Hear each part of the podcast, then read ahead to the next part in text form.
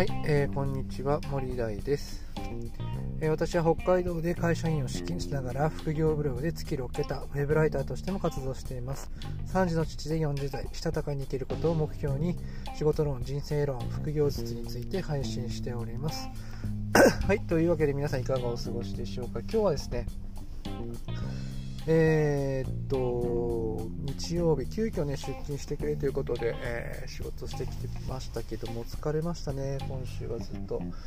えー、1週間に1日しか休みがなかった。いつもね、2日間ぐらい休みがあるんですけど、今日は急遽仕事に出てこいということで、子供たちもね、ちょっと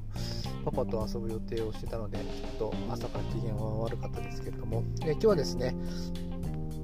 えーと、他人の、ね、意見は何でも聞き入れる必要はないというの、ね、話をしていきたいかなというふに思います。えーと、いろんな、ね、意見やアドバイスってあの言われることもあるかなというふうに思うんですけど、まあ、個人的には何でもかんでも、ね、聞き入れる必要はないのかなというふうには思います。ただ、えー、いつもねうんと否定ばかりするんじゃなくてやっぱりフラットな思考でねえーと、聞き入れるべきかなというふうに思います。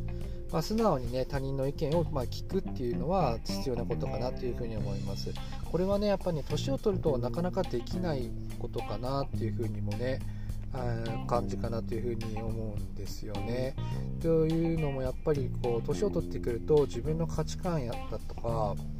えーと、自分のポリシーとか生き方みたいなことがあの強くなってくるのかなというふうに思うし、まあ、それは年齢とね、えーと、すごく関係性が深いかなというふうに思います。まあ、年を取るとねすごく頑固になるっていうのも、まあ、こういうことのね表れなのかなというふうに思います。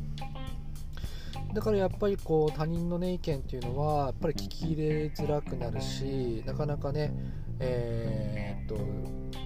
行動とかね思考を変えるっていうことがなかなかできなくなってくると思うんですよね。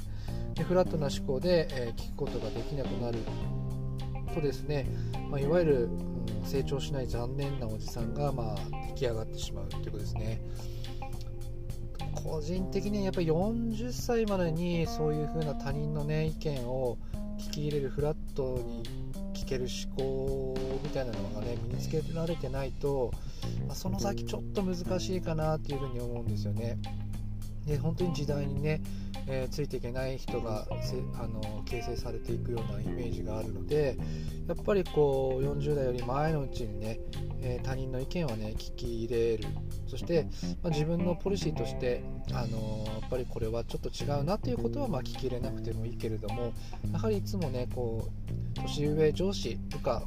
後輩関係なくねやっぱりいろんな人の意見をねフラットに聞くっていうようなね姿勢と思考法はねすごく大切なのかなというふうに思います。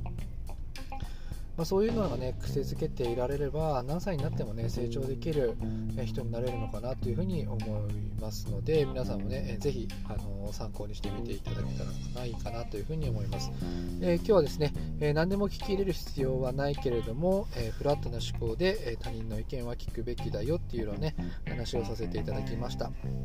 はい、え私の作っているブログではもっと楽しく働ける情報やサラリーマンの副業術を発信していますのでそちらも参考にしてみてください。